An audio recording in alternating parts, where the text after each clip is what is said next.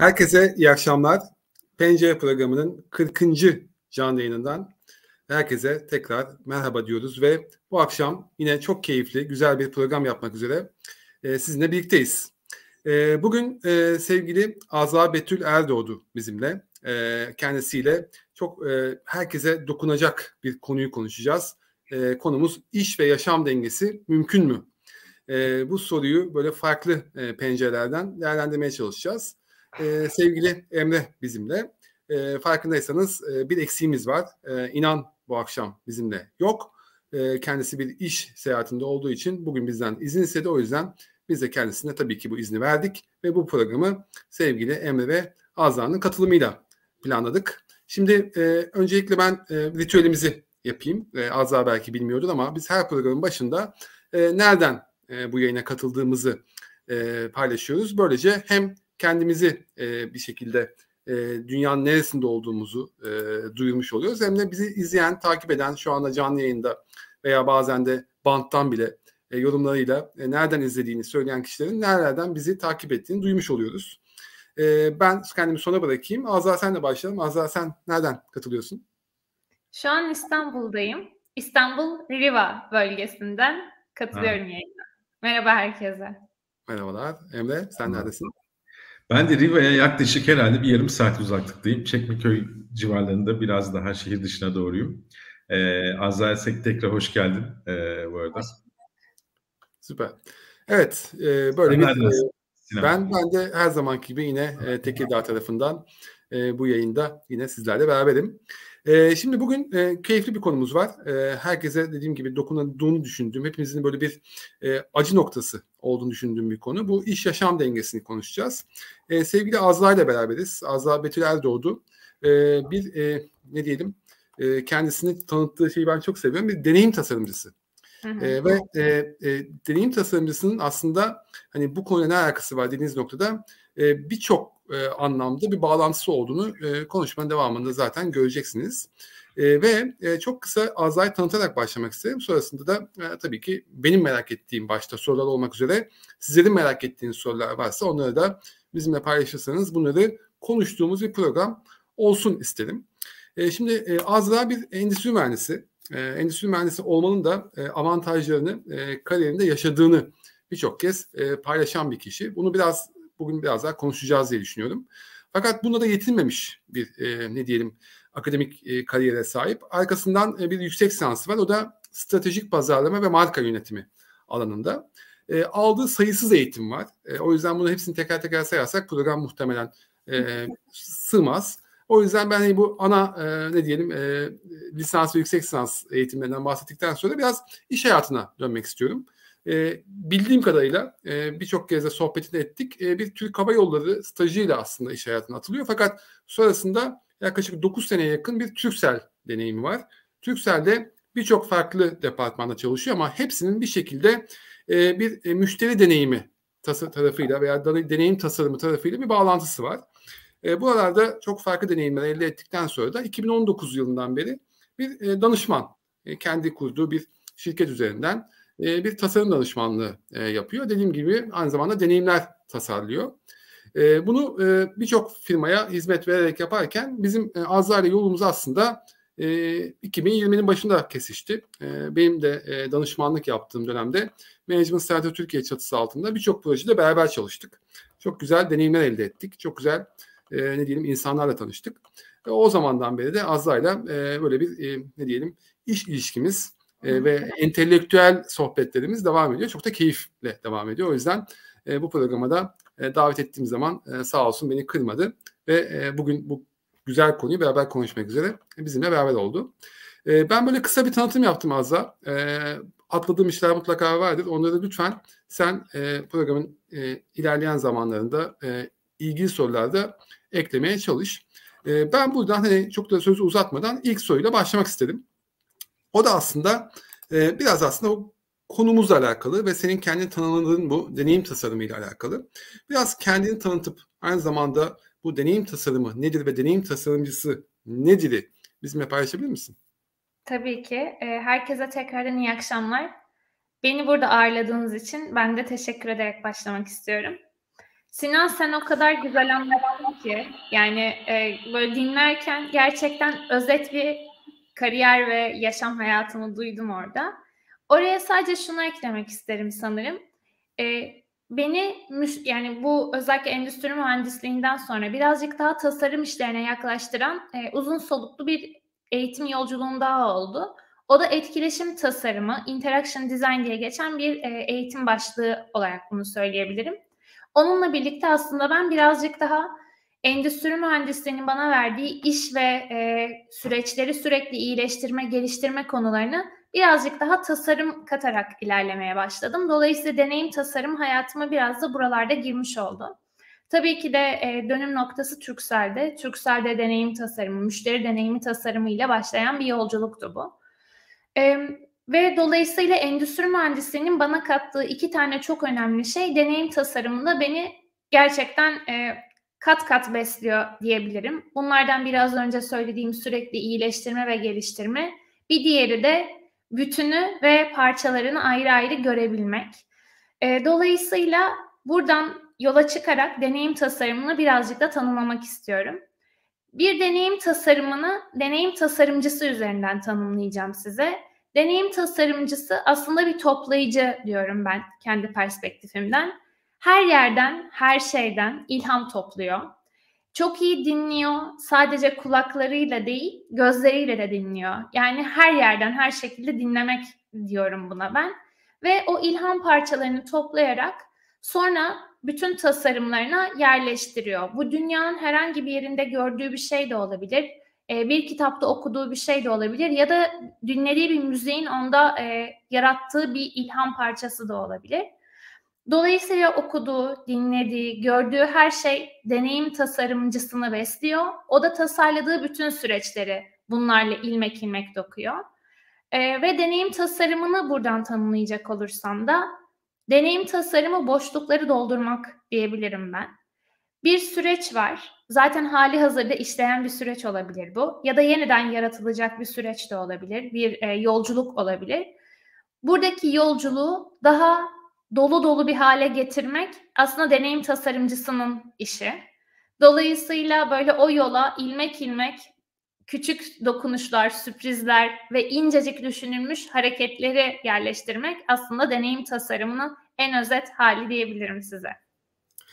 Valla çok güzel anlattın ve ben böyle hani Emre'nin not aldığını gördüm. Onu da ben de böyle zihnime not almaya çalışıyordum. İki şey özellikle çok hoşuma gitti. Bir tanesi o hani boşluk doldurmak konusu. Önce yani ben böyle noktaları birleştirmek kavramını çok severim. Onun böyle farklı bir versiyonunu duydum senden. O yüzden hani o çok hoşuma gitti. Çünkü hakikaten noktaları birleştirirken boşluk dolduruyorsun.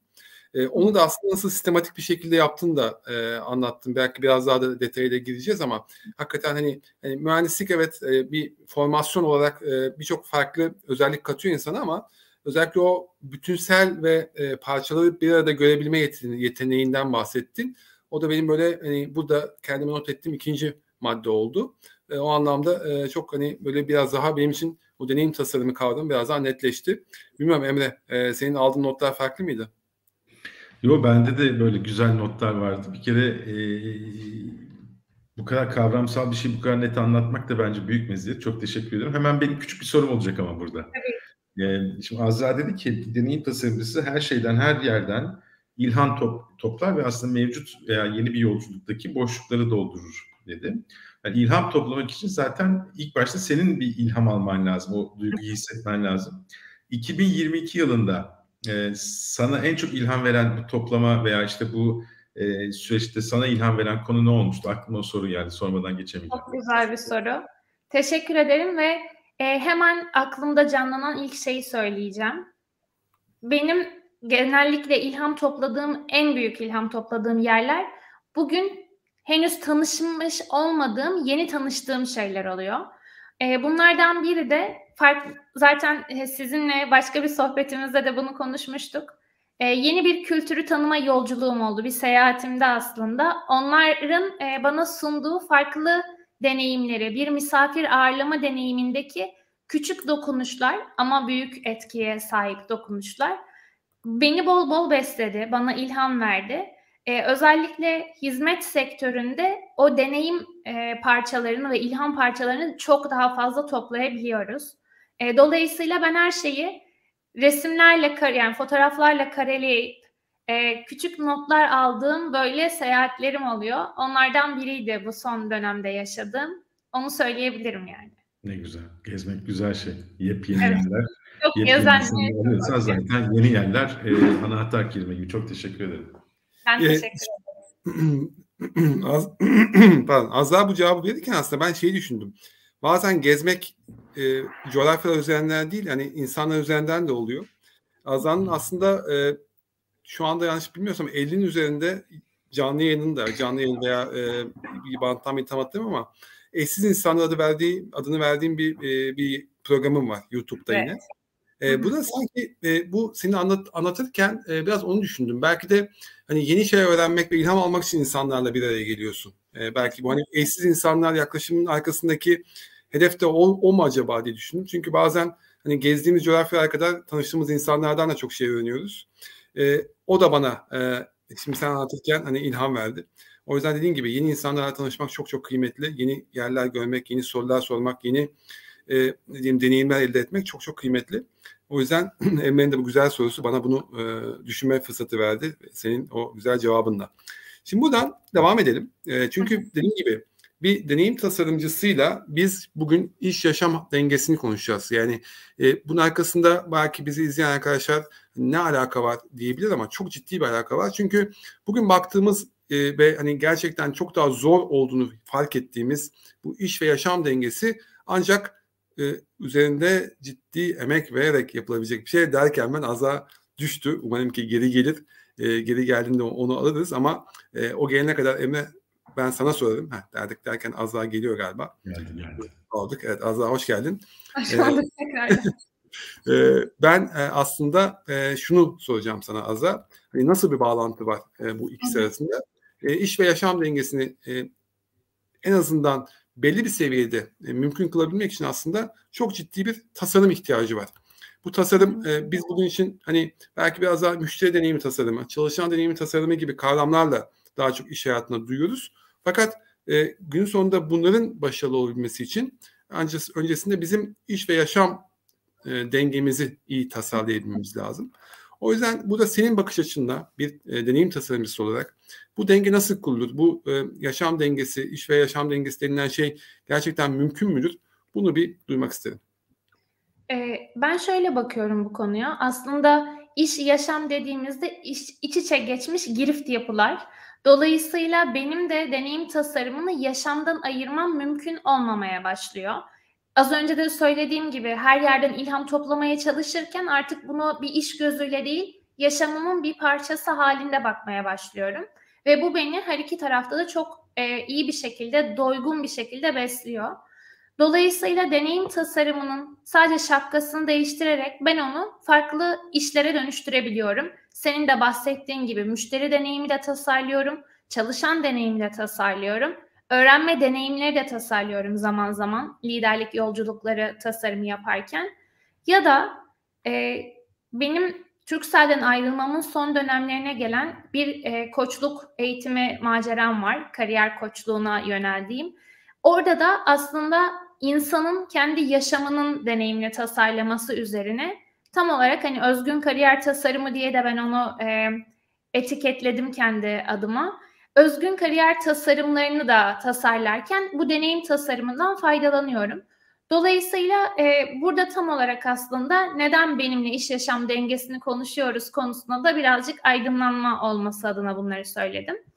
İş yaşam dengesi dediğimde benim aklıma iki tane kavram geliyor. Bunlardan bir tanesi konfor alanı, bir diğeri de bugünlerin en çok konuşulan konularından biri olan Great Resignation yani büyük istifa konusu.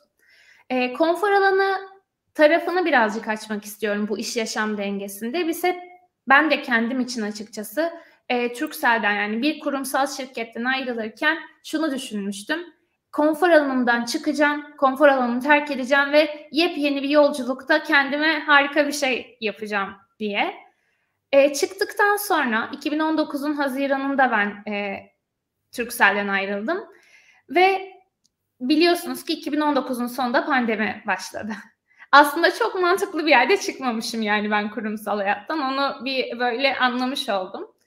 Tabii ki de hayat benim için gördüğüm pırıltılarla çok güzel yolculuklar açtı. Hani buna da şükürler olsun. Ancak kendime şöyle bir not aldım orada. Onu paylaşmak istiyorum.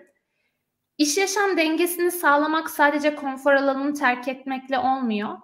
Konfor alanını terk etmek yerine konfor alanını genişletmek de bir alternatif. Yani hala kurumsal hayatta kalıp kendime başka bir konfor alanı içeride oluşturarak, çerçeveleri biraz esneterek, belki de konfor alanını genişleterek de bazı şeyler yapabilirdim diye bir böyle ikinci not düşmüştüm. Onu burada büyük içtenlikle paylaşmak isterim. Diğer konumuz da büyük istifaydı. Bu da bende şeyle çok birleşiyor. İnsanın anlam arayışıyla. Viktor Frankl'ın da iyi bir kitap bu. İyi bir eseri yani. Okumamış olanlar için buradan da tavsiye ederim. Pandemiyle tetiklenen bir süreç var. İnsanlar özellikle de böyle Amerika'da başlayan patır patır istifa etmeye başladılar ve bu istifalardaki en büyük iki neden araştırmalara göre biri nefes almak istediklerini söylüyor insanlar. İkinci neden de hayatının sevmedikleri bir iş yapmak için çok kısa olduğunu söylüyorlar. Dolayısıyla bu durumu aslında ben olumsuz görmek yerine insanların o büyük istifasını bunu The Great Realization diyerek büyük aslında gerçekleştirme, büyük farkındalıklı gerçekleştirme olarak dönüştürmeyi tercih ediyorum. Çünkü böylelikle aslında insanlar gerçekten çalışmanın ve yaşamanın ne anlama geldiğini sorgulamaya başladılar. Yani eskiden biz bir yere girerdik, orada çok uzun yıllar çalışmak çok önemliydi. Şimdi çok uzun yıllar çalıştığında neden o hareket etmediğin sorgulanmaya başlıyor. Eskiden neden bu kadar çok hareket ettiğin sorgulanırken şimdi tam tersi olmaya başladı. Jenerasyonlar da değiştikçe aslında iş yaşam dengesinin modeli de değişmeye başladı. İş yaşam dengesinin çok mümkün olduğunu düşünüyorum özetle. Sadece şöyle bir şey gerekiyor. Çaba ve aslında biraz da hatırlamak gerekiyor iş ve yaşam dengesini sağlamaya çalıştığımızı.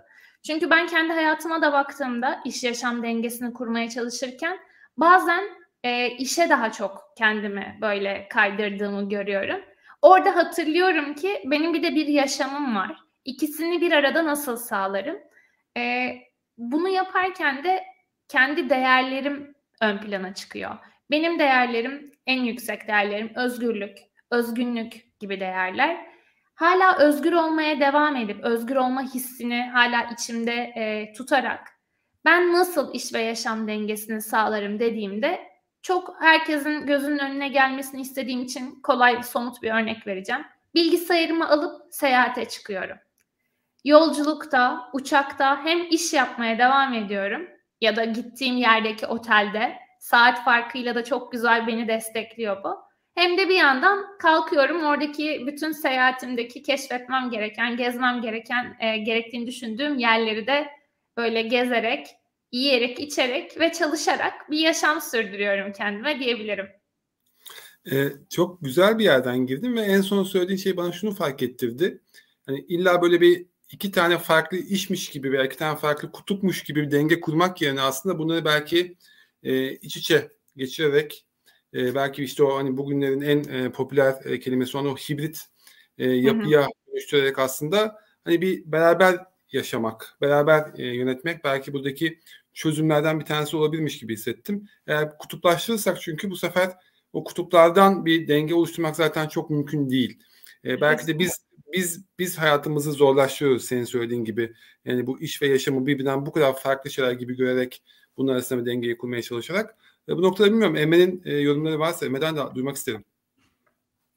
Yani valla Sinan bunun Azra'nın söylediği birçok şeye katılıyorum ister istemez. Belki onun söylediklerini destekleyecek şekilde ben 2022 retrospektifimi paylaşabilirim sizinle. Yani neler yaşadım, neleri yaptım, neleri yapamadım. Benim de planlarım vardı, uymayan planlar ne oldu? Ben de samimiyette katkı sağlarım. Bir kere iç içe geçen bir hayat buna katılmamak mümkün değil. Çünkü yani bir plan yapıyorsun ama planı mevcut duruma göre veya öngörebileceğin unsurlar üzerinden yapıyorsun ve durmadan bir şeyler değişiyor. O planı durmadan güncellemen gerekiyor. Hayat iç içe geçiyor. İşte biraz önce Azra'nın bahsettiği bir planlama şeyi var, bir hayali var, bir adım atıyor. Covid geliyor. Hayat bunlardan ibaret maalesef. Maalesef de demeyelim. Yani bunun olumlu yansımaları da olabiliyor. İlla Covid gibi kötü şeyler başımıza gelmiyor tabii ki. Yani ben şöyle bir şey söyleyeyim. Seninle de sohbetini yapmıştık böyle. Geçmişe dönüp baktığımızda buna kaç puan veririm? Hani iş yaşam dengesi tarafına. Son yıllarda daha yüksekti. Geçen sene çok düştü. Yani geçen sene dediğim şey 2022 hala içindeyiz. Gerçekten çok düştü. Yani bu seneyi çok iyi yönetemediğimi görüyorum ve ben 5 ila belki ucundan 6 verebilirim diye düşünüyorum. Neden? Daha çok etki alanında olmayan konulardan ötürü böyle oldu. Ben olabildiğince uyumlanmaya çalıştım vesaire ama işte bazı şeyleri planlamasını yaptım. Çok ayrı dönemlerde gerçekleşik unsurlar vardı. Buna taşınma da dahil. Bir şekilde her şey üst üste geldi. Ben tarımda da ilgileniyorum biliyorsun. Oradaki hasat dönemi bununla hep her şey kesişti böyle enteresan şekilde. Onun dışında maalesef sevdiğimiz insanlardaki bazı sağlık problemleri, işte farklı planlamalar veya işte dediğim gibi etki alanında olmayan unsurların üst üste gelmesinden dolayı böyle şeyler yaşadım. Artı neden zorlanıyor insan planlamada? Bir de ülke faktörü var. Bunu unutmamak lazım diye düşünüyorum. Yani bugün Burak Arkan, çok sevgili abim Burak Arkan da yazmıştı LinkedIn'de. Yani Türkiye gibi öngörülemez, ekonominin çok dengesiz olduğu bir dünyada neye göre plan yapacaksın? Yani yaptın diyelim, o değişken. Çünkü şöyle bir şey oluyor. Sen planını yapıyorsun. Belli bir saat, belli bir denge, belli bir gün üzerinden işte çalışacağına dair vesaire. Sonra bir şeyler değişince o ekstra zaman alıyor. Ve o ekstra zaman alan konu zaten bir yerden yiyor. Nereden yiyecek? Bu bahsettiğimiz şeyde, çerçevede iki alan var. Özel hayattan yiyor. Peki bununla başa çıkma konusunda kendime ne gibi şeyler buldum? Orada Azra'nın zaten dokunduğu noktada oldu. Yani yaptığım şey bana anlamlı geliyor mu? Gelmiyor mu? Vizyonuma uyuyor mu? Uymuyor mu? Ya ama burada tabii kağıt üzerinde anlamlı bir vizyon olabilir ama yaptığın şey gerçekten bunu desteklemiyorsa o insanı şeyden çıkarabiliyor bazen doğruya doğru. Hedeflerime ulaşmam için bazen zorlu veya sıkışık zamanlar olacak tabii ki. Ama bu benim hedeflerime ulaşmam doğrultusunda bir somut bir adım sağlıyor mu? Evetse bu da güzel bir duyguydu benim için. Gelişim duygusu, sizle hep konuştuğumuz konu. Yani o yaptığın şey bende bir gelişim hissiyatı yaratıyorsa bu beni zaten mutlu ediyor. Bunu paylaşmak, arkadaşlarla, farklı insanlarla paylaşmak, etkileşim kurmak benim için önemli bir şey. Bir de her zaman için söylediğim bir konu, böyle belirsiz bir dünyada herkesin bir sağlam bir kalesi olması gerektiğine inanıyorum. Yani orada sevdiklerine vakit geçirebilmek, iki nefes alabilmek bile normalden çok daha fazla enerji veriyor. Bir de şunu unutmamak gerektiğini düşünüyorum. Hepimiz zor zamanlar yaşıyoruz. Bunu belki ilk duyduğumuzda dile kolay gelebilir ama bu sene biraz daha bunu hatırladım. Yani çektiğim zorluk ne olursa olsun eninde sonunda bitecek. Eninde sonunda geçecek. Ben bunu nasıl atlatacağım? Ben bunu nasıl deneyimleyeceğim? Bu tarafta biraz her şey elimde olmasa da benim etki alanında olan bir algı mekanizması var. Bu tarafta da kendimi biraz geliştirmeyi denedim bu sene. Bu konularda yani özellikle ekonomik zorlukların olduğu bir dünyada planlama veya o dengeyi kurmakta zorlanmış olsam da etki alanında olmayan unsurlardan ötürü kendimi bu şekilde dengelemeye çalıştım diyebilirim. Azra'nın da dokunduğu maddelere ithafen bunlar geliyor aklıma. Süper. Ben bir şey ekleyebilir mim Sinan? Tabii ki. Emre bende bir şeyi tetikledi. Tabii ki lütfen. Aslında Emre'nin söylediği hani her şey geçecek ve ne yapmalıyım dediği noktadaki bir yerde ben genelde orada şeyi çok seviyorum. Doğadan ilham almayı. Hatta bazen tasarımda biyofilik tasarımlar diye bir tasarım yöntemi var. Bu özellikle işte örneğin uçakların çok sessiz uçmasını sağlamak için baykuşlardan ilham alınıyor. Çünkü baykuşlar neredeyse sıfır sesle uçan bir canlı. Ya da işte böyle bir fotoğraf makinesini yaparken hani insanın ya da bir hayvanın, kartalın işte gözünün o netliği vesaire onlara bakılıyor. Ben de bu dönemlerdeki böyle bir hani eğer biyofilik bir ilham alacaksak bu kalemuna biraz böyle dokunmanın iyi olacağını düşünüyorum. Aynı onun gibi aslında gerçekten çok hızlı uyum sağlamak gerekiyor. Yani önüne gelene uyum sağla, önüne gelene uyum sağla. Bu hani şey demek de değil, hani pozitif kal, işte polyanla gibi bak demek değil, ama uyum sağlamanın çok büyük bir süper güç olduğunu düşünüyorum bugünün dünyasında. Ben de onu eklemek isterim. Ben de onu tetikledi Emre. Teşekkür ederim. Valla her birinizin söylediğinden ben de farklı şeyler düşünüyorum. Emre'nin söylediğini ben de şöyle bağlayacaktım. Benim de kitapta okuduğum ve sonrasında beni çok etkileyen bir cümle vardı. Özellikle kafama taktığım bazı problemler için şu soruyu sormayı öneriyordu kitapta. Bundan tam bir yıl sonra bu konuya hala üzülüyor veya sıkılıyor olacak mısın? Bu sorunun cevabı evetse gerçekten otur düşün, ama değilse o kadar da fazla bunun üzerine kendini yıpratma çıkarımıydı bu. Yani tabii ki bu şu demek değil, hani hiçbir şeyde kafaya takmadan yürü değil, yani ondan öğreneceğini öğren ama bu kadar da kendini yıpratma. Yani çünkü hani dediği gibi Emre'nin de senin de her şey geçiyor.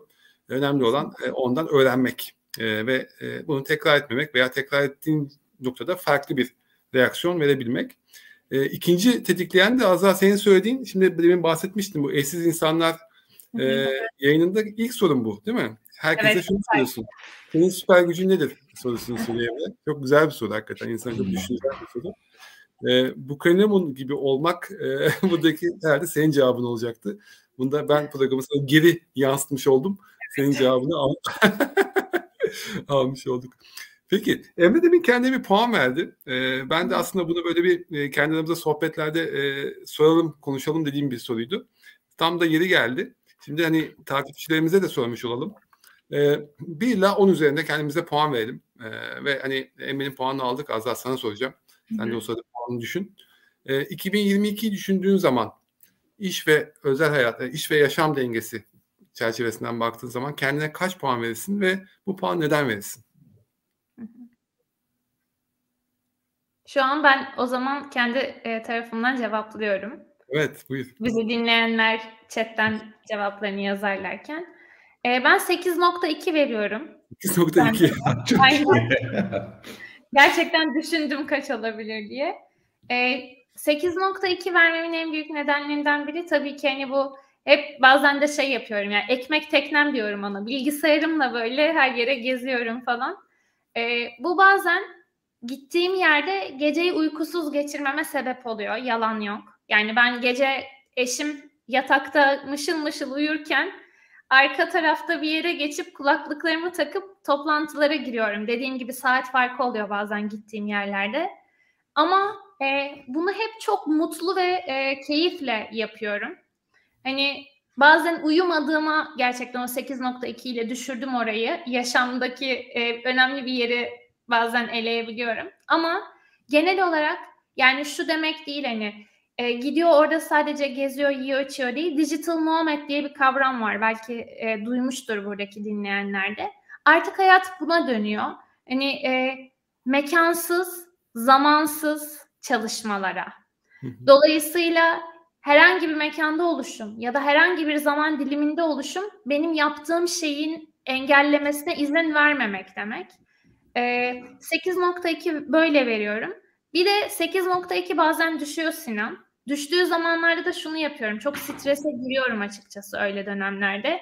Çünkü hani yaşama yeteri kadar zaman ayıramıyorum. Stresini yaşıyorum. Çok sıkışmış hissettiğim anda kendimi böyle bir tane vinçle yukarı kaldırıyorum. Bu tabii hayali olarak. Ve etrafa baktırıyorum yani. Şu an neler oluyor yaşamımda? Ne nerede yer alıyor gibi. Sonra onları bir toparlamaya başlıyorum. Bu benim için güzel bir alıştırma oluyor. Bir de onu bırakmak istedim bugüne. Ben de burada bir aklıma bir şey geldi. Bu sefer Azra bende bir şey tetikledi. İzninle Sinan. Küçük bir şeye değinmek istiyorum. Tabii. Burada aslında Yasemin Hanım'ın yorumları da hani dengede gidemedim. 4 veriyorum demiş tüm samimiyetiyle. Aksi gibi de mutluyum demiş. Şimdi Yasemin Hanım'ı ben sosyal medyadan takip edebildiğim kadarıyla çok aktif. Yani işte etkinliklere katılıyor, sosyal sorumluluk tarafında da aktif diyebiliyorum. Şimdi bu çok enteresan bir şey. Biz bugün iş ve yaşam dengesini konuşuyoruz ama denge konusunu hayat bazında ele aldığımızda iş biraz daha değişiyor. Yani mesela örnek vereyim. Bir ev hanımı diyelim. Mesela onun yaşam dengesi nasıl olabilir? Mesela diyelim ki evde mutsuz ama işte arkadaşlarıyla buluşacak. Bir tanesi iş değil, ikisi de ilişki bazında bir şey. Ama burada dengeyi kuran şey aslında şu, olumlu kimyasallar. Yani bizim içimizde o strese karşı, kortizole karşı kullandığımız veya devreye sokabildiğimiz işte oksitosin, serotonin, dopamin gibi olumlu kimyasallar aslına bakarsan. Bunun nereden geldiği hayatı dengeleyen bir şey. Örnek veriyorum. Diyelim ki yalnız yaşıyorsunuz veya işte özel hayatınızda problemleriniz var. İş hayatınız o kadar iyi gidiyor ki dengeleyici unsur olabilir. Yani sadece zaman bazında değil, aslında olumlu duygulara muhtaç olan bir varlık olarak özellikle dengesiz dünyada bizim bunu da dengeliyor gözünde yaklaşmamız lazım. Orada sadece soru işareti gelebilir gibime geliyor. Biraz metaforik konuşacağım. Umarım zihinlerde oturtabilirim. Nasıl bir yatırım yaparken sepet yapmaya çalışırız, her şeyi tek sepete koymamaya çalışırız. Tüm mutluluk ve işte o haz dediğimiz olumlu kimyasalları tek bir yere koyduğumuzda hayat tek bir tarafa dengeye kaymaya başlıyor. Her zaman, her fırsatta oraya daha fazla zamana girmeye başlıyoruz. Sonra orada bir problem çıktığı zaman hayat tepe taklak oluyor. Yani bence denge tarafına bakarken aklıma nedense böyle bir şey geldi. Paylaşmak istedim. Özellikle Azra tetikledi, Yasin Hanım'ın oradaki iki yorum gelince YouTube'da yazdı. Söylemeden geçemedim. Çünkü bende de bazen ne oluyor? Eve daha fazla ihtiyaç duyuyorum. İş daha stresliyken. İş çok güzel giderken bir bakıyorum evi bir anda böyle dengeyi kaybetmişim. O dengeye bakmak için Nietzsche'nin bir lafı vardı. Kozmik perspektif diye. Sen hayatı yaşarken bir böyle uzaktan bir göz gibi ayrılıp başkası gibi kendini objektif olarak bir değerlendir der. Bunlar bende oluşan çağrışımlar oldu. Paylaşmadan geçemedim. Süper. Biz bunları konuşurken bu arada İnan Acıloğlu diye bir izleyicimiz diye böyle. Sağ olsun ama bak bu koşturmacı da yine yazıyor. Evet, sevgili İnan bize mesaj göndermiş. Azasına hoş geldin demiş. Arkasından da şunu demiş. İş yaşam dengesini iyi ayarlayamadığım için aranızda değilim. Çünkü toplantılarım yeni bitti demiş. Biliyoruz İnan. Tabii ki de programın açılışında kulağın çınlattık. Çok kolay gelsin. Bu oluyor. Kolay gelsin. O yüzden hiç problem yok. 8.2 evet oldukça böyle hesaplanılmış, üzerine düşünülmüş, artılarıyla eksileriyle çalışılmış bir puan. IMDb puanı gibi. IMDb puanı gibi. Gerçekten de. Bu arada tabii izleyicilerimizden yazanlar da oldu. Hani belki de soruyu yeni gören arkadaşlar varsa onlar da puanlarını yazarlarsa takip ederiz. Belki bir ortalama çıkartırız. 10 veren de oldu, 4 veren de oldu, 4 verip bundan mutlu olan da oldu, 10 verip bundan acayip gururlu olanlar da var aramızda. Onu görüyoruz ama gerçekten de burada ikinizden de şunu duydum. Öyle ya da böyle bu dengeyi tutturmak zor. Yani 8.2'yi sağlamak için dediğin gibi bazen 5 de hissedeceğiz, bazen 10 da hissedeceğiz, bazen 2 de hissedeceğiz, bazen 9 da hissedeceğiz. Ama ikinizden de şunu duydum. Bunu değerlendirebiliyor olmak aslında buradaki belki de püf noktası. Yani o koşuşturma içerisinde kendinizi kaybettiğiniz zaman zaten bu dengeyi yakalamanız mümkün değil. Ama kendinize dışarıdan bakabildiğiniz zaman ikinizin de çok güzel söylediği gibi en azından 4 olduğunuzu da fark edebilirsiniz. 9 olduğunuzu da fark edebilirsiniz. 9 olduğunuz zaman bundan gurur duyarsınız ve o mutlulukla belki hayata devam edersiniz. 4 olduğunuzu fark ettiğiniz zaman da dersiniz ki bende bir problem var, bunu çözmem lazım. O zaman belki o dengeyi iyileştirmek için ufak tefek aksiyonlar alabilirsiniz diye düşündüm. Tam da bu noktada az daha sana bir sorum var. Çünkü bu belki de kendimize dışarıdan baktığımız zaman bize iş ve yaşam dengemizde bir şeyin ters gittiğini fark ettirecek belki bazı anahtarlar vardır. Belki de bazı noktalar vardır ki belki bunu sen düşünmüşsündür, bulmuşsundur. Bunları senden duyabilir miyiz? Tabii ki. Sen böyle sorduğunda benim aklıma 2 tane çok büyük gösterge geldi. Kendimde de bizzat deneyimlediğim. Yani bu denge bende olumsuz bir yerine kaymaya başladığında 2 şey oluyor bana. Biri mutsuzlaşma, diğeri de canımın istememesi. Yani çok özetle bu ikisini söyleyebilirim. Ama canımın istememesi sadece iş yapmak istememeye değil, artık gitgide yaşamında da hiçbir şey yapmak istememeye doğru gitmeye başlıyor. Dolayısıyla o noktaya bir kere vurdum, öyle diyeyim. Ve oraya hiç gitmeyi tercih etmiyorum. Artık göstergeleri ve alarmları hep daha önlere kurdum.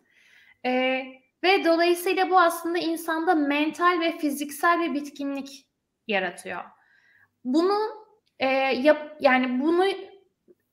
fark etmenin önündeki o koyduğum alarmlarda 5 tane alarmım var. Checklist gibi yaptım bunları. İzninizle onları da paylaşmak istiyorum. Yani bunları kullanırsam eğer ben oralara gelmiyorum. Birincisi hayır diyebilmek. Bu bazen kendine hayır demek, bazen sana gelen tekliflere hayır demek. Hayır diyebilmenin çok önemli bir yetkinlik olduğunu düşünüyorum. Süper güç. Evet, süper güç gerçekten. Ben de geç öğrendim. Yani 34 yaşındayım şu an.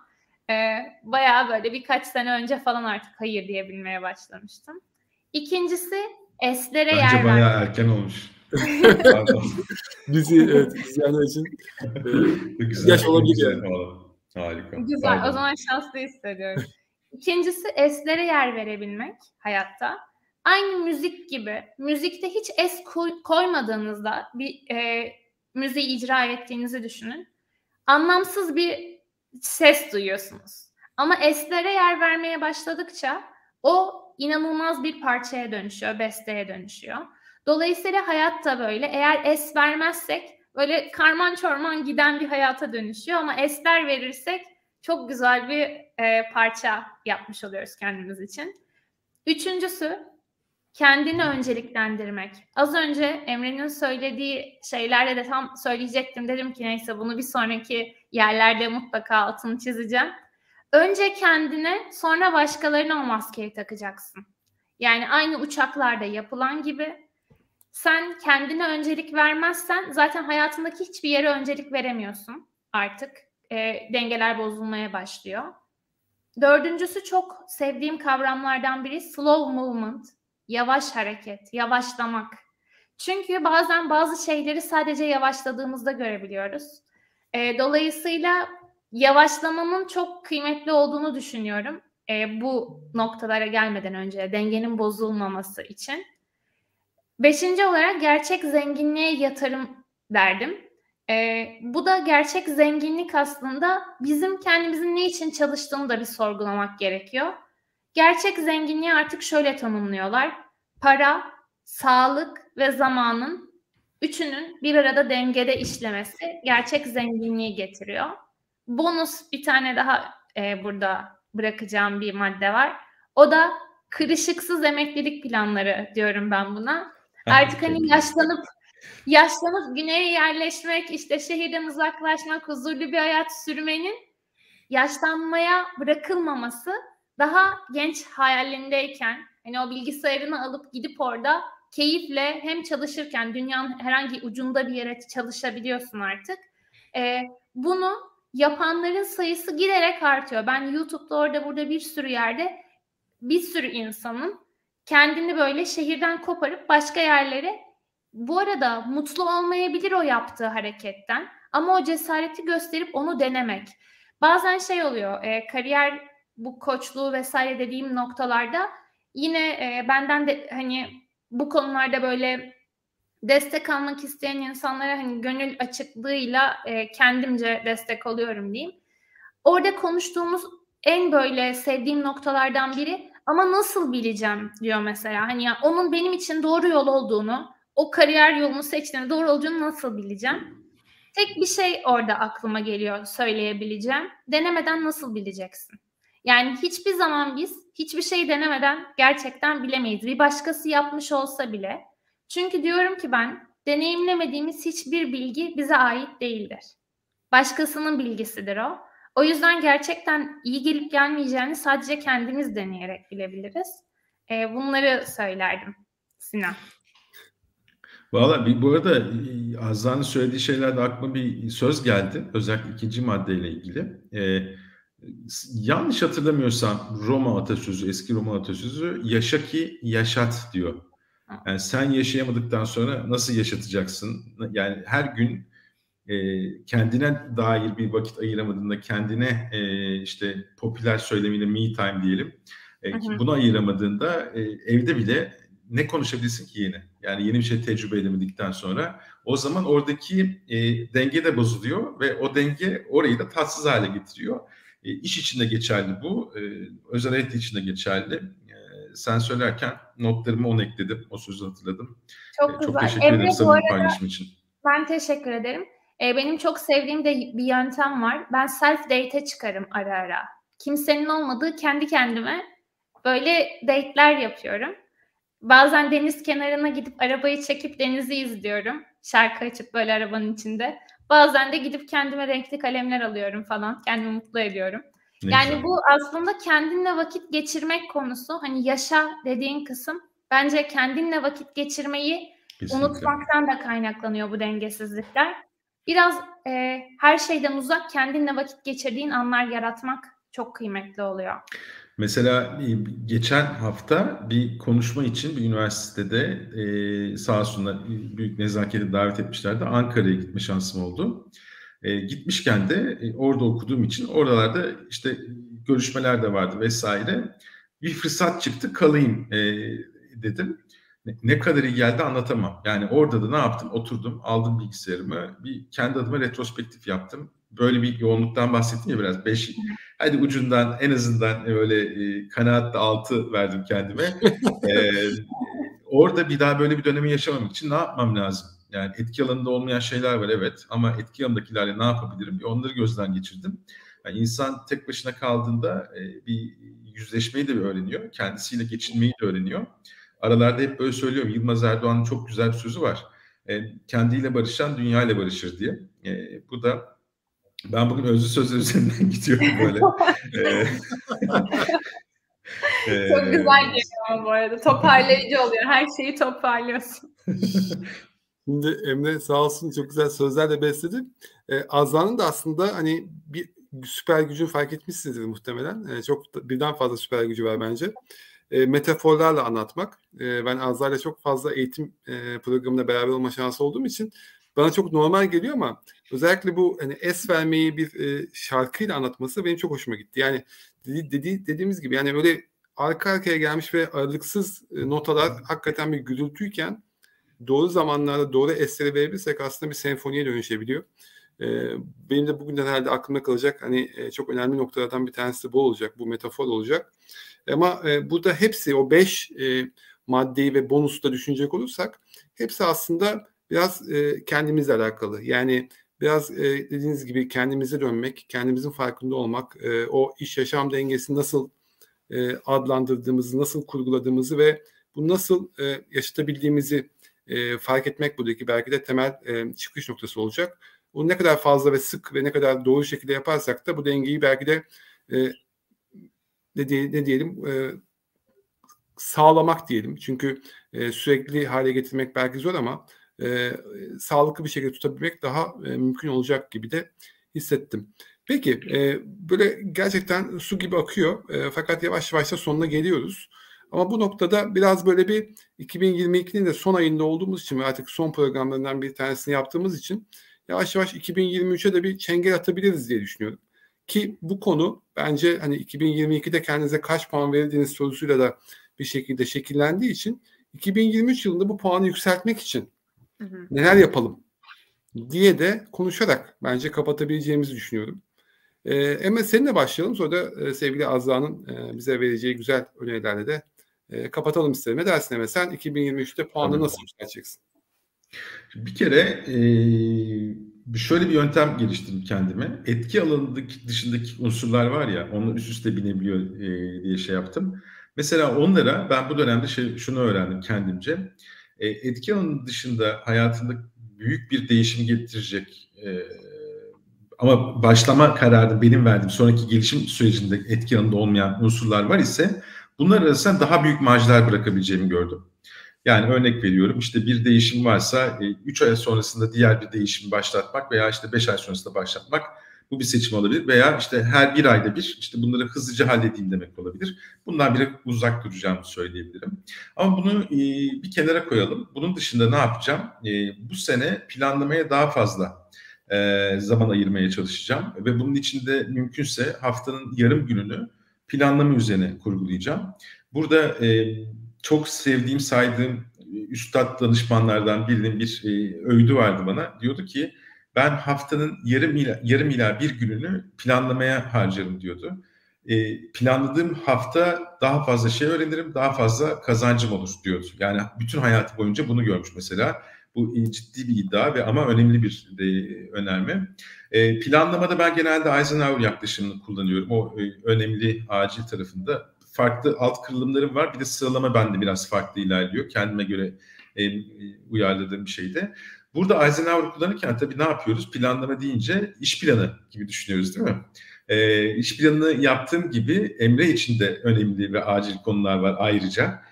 Onları da bu iş planlarına yani aslında iş ve yaşam bir denge halinde gidecekse o planlamada Emre'nin de planlarının olması lazım. İşte bir doktor planı varsa o takvimde gözükmesi lazım.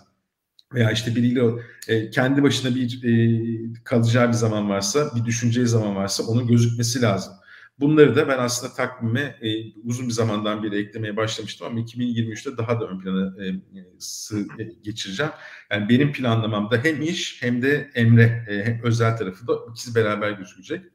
Verimlilik için odağı artıracağım. Hani işte çok çalışma daha akıllı çalış deriz ya. O odak teknikleri tarafında araştırdığım bazı konular vardı. Kendimce uyguladığım noktalar vardı. Onları biraz daha gündeme alacağım. Geriye dönük değerlendirmeyi planlamamın bir parçası yapacağım. Yani geçen hafta ne iyi geçti, ne kötü geçti, neyi yaptığımda kendimi iyi hissettim de neyi yaptığımda kendimi kötü hissettim. Bu duygu bazlı, yani sadece zaman bir kaynak. Bunu nasıl değerlendireceğim değil, bunun bana nasıl hissettirdiği de, deneyimi de önemli aslında. Onlara da odaklanmayı planlıyorum. Düzenli uyku. Bunun eskiden az uykuyla övünen biriydim. Ama düzenli uykunun hayatta ne kadar çok şey değiştiğini fark ediyorum. Ve düzenli yürüyüş, spor da diyebiliriz bunu ama yürüyüşün bende ayrı yeri var. Yalnız yürümemeye çalışıyorum. Yeni insanlarla böyle sohbetler ediyorum. Bazı insanlarla farklı konuları konuşabiliyorum veya bir podcast dinliyorum vesaire.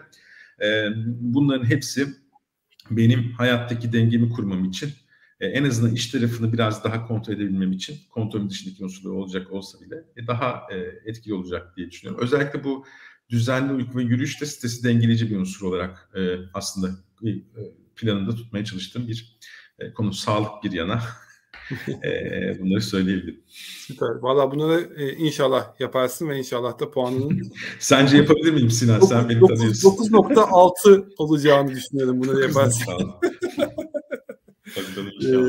İnşallah. Valla elimizden gelen desteği yaparız Emre. Peki Azra, senden de böyle bir senin 2023 hedeflerin ve hani iş hayat yaşam dengesi geliştirme önerilerini almak istedim. Biz böyle genelde yani şeyde de literatürde de her şeyde inovasyon konuşuyoruz böyle. İşte teknolojide inovasyon, iş hayatında inovasyon, bir sürü noktada inovasyonu konuşuyoruz. 2023 bence burada hani hem bu yayınla şu an karşılaşanlar, dinleyenler ve bundan sonra dinleyecek olanlara da belki böyle bir akıllara çengel olarak kalabilir. Kişisel inovasyon yılı olsa 2023 diyeceğim. Öyle başlıyorum söze. Çünkü bu noktada tam böyle Peter Drucker'ın güzel bir sözü aklıma geliyor. Ben de hızlı bir söz bırakmak istedim Emre. Geleceği tahmin etmenin en iyi yolu onu tasarlamaktır, onu sizin yaratmanızdır diyor.